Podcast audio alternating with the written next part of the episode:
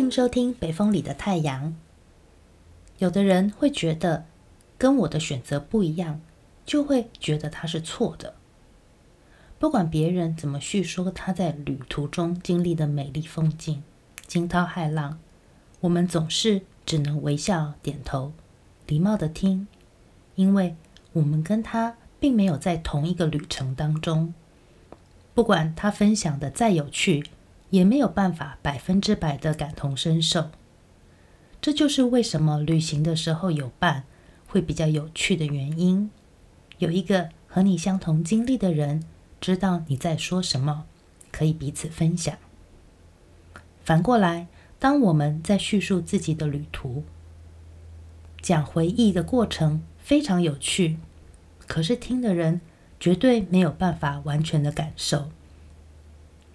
我们的孩子跟我们经历不同的人生旅途，我们再怎么把自己的经验讲给他们听，希望他们能够记取我们走过的坑坑巴巴，少绕一点弯路，对他们来讲，其实一点意义也没有。或许乖的孩子听一点。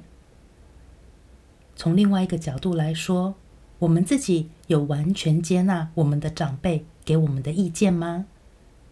再怎么样的苦口婆心，都是别人曾经经历的旅途，换了一个时空，换了一个价值观，选择就大大的不同。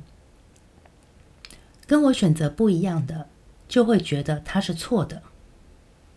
选择不同，只是所见所闻不一样之下的自然结果。有人说是眼界，有人说是价值观与目标使然。没有对错，只有差异。